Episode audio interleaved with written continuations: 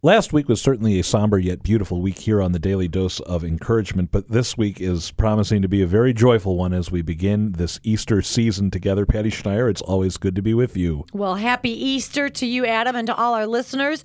This week we've got to unpack the beautiful Easter gospel stories, and I'm going to do it from a different lens. I'm going to take certain people and just focus on them a little bit. Today I want to talk about the guards the guards who were the soldiers guarding Jesus' tomb. And this comes from Matthew 28 verse 2 Mary Magdalene and the other Mary came to came to the tomb and behold there was a great earthquake for an angel of the Lord descended from heaven approached rolled back the stone and sat upon it. The guards were shaken with fear of him and became like dead men. Notice I mean I, I guess that means they fainted right? If they became like dead men.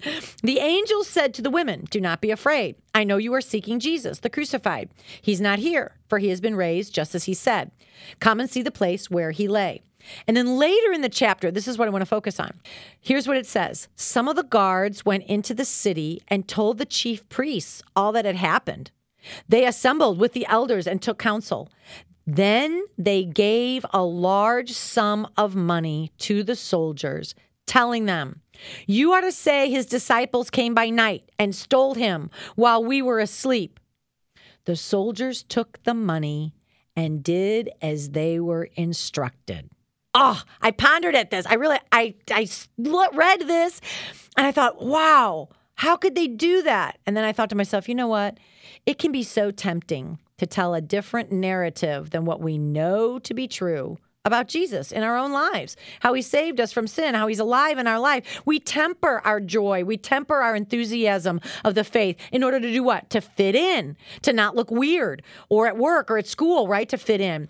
We might have experienced true miracles in our life, true healings, true divine interventions, but we don't talk like that around non believers. We become the guards. I think all of us have been guilty of this at some time. We may not have taken money to keep quiet, but we keep quiet. So this is Easter season. Let's be bold. Let's be intentional and wish people a happy Easter. Let's decorate our homes with religious Easter symbols, not just bunnies. And again, we're talking now, we're in the octave of Easter here. Let's ask friends and family members, how have you experienced the power of the resurrection in your life?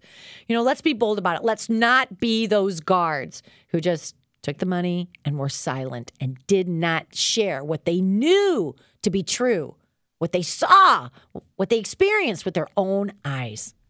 You make me think of those characters in the gospel from the healings in particular, where our Lord said, Don't tell anyone what you just saw. And they couldn't help but run off and tell everyone what they just saw. I want to be more like them and, and less like the guards. Patty, thank you for this encouragement.